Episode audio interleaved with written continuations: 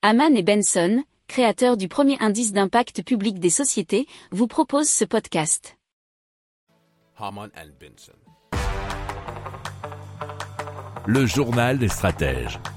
Allez, on parle de Hector le collecteur qui récupère vos biodéchets pour les transformer en énergie en biogaz puis en électricité. Alors la collecte se fait sur le lieu de votre travail pour l'instant, c'est plutôt dans la région toulousienne. Quand on parle des biodéchets, on parle de déchets alimentaires, déchets organiques, restes de repas, épluchures, marques de café, coquilles ou fruits. Alors la collecte s'effectue dans les entreprises, mais aussi dans la restauration ou lors d'événements, mettant en place des points de collecte pour ces déchets organiques. Alors la petite originalité, c'est aussi de permettre à tous les salariés des entreprises dans lesquelles ils s'installent de faire le tri chez eux et de les rapporter sur leur lieu de travail.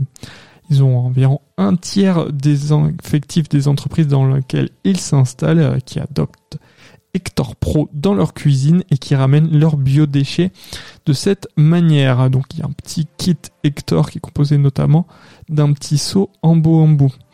Alors la première année, ils ont réussi à collecter environ 50 euh, tonnes et cette année, c'est en 2022, ils sont déjà à 150. Il y a une centaine de points de collecte sur Toulouse et c'était euh, des informations relatées par francebleu.fr. Si vous aimez cette revue de presse, vous pouvez euh, vous abonner gratuitement à notre newsletter qui s'appelle La lettre des stratèges, LLDS, qui relate, et cela gratuitement, hein, du lundi au vendredi, l'actualité économique, technologique, énergétique, mais aussi de l'hydrogène, et puis de tout ce qu'on trouvera super intéressant pour votre vie.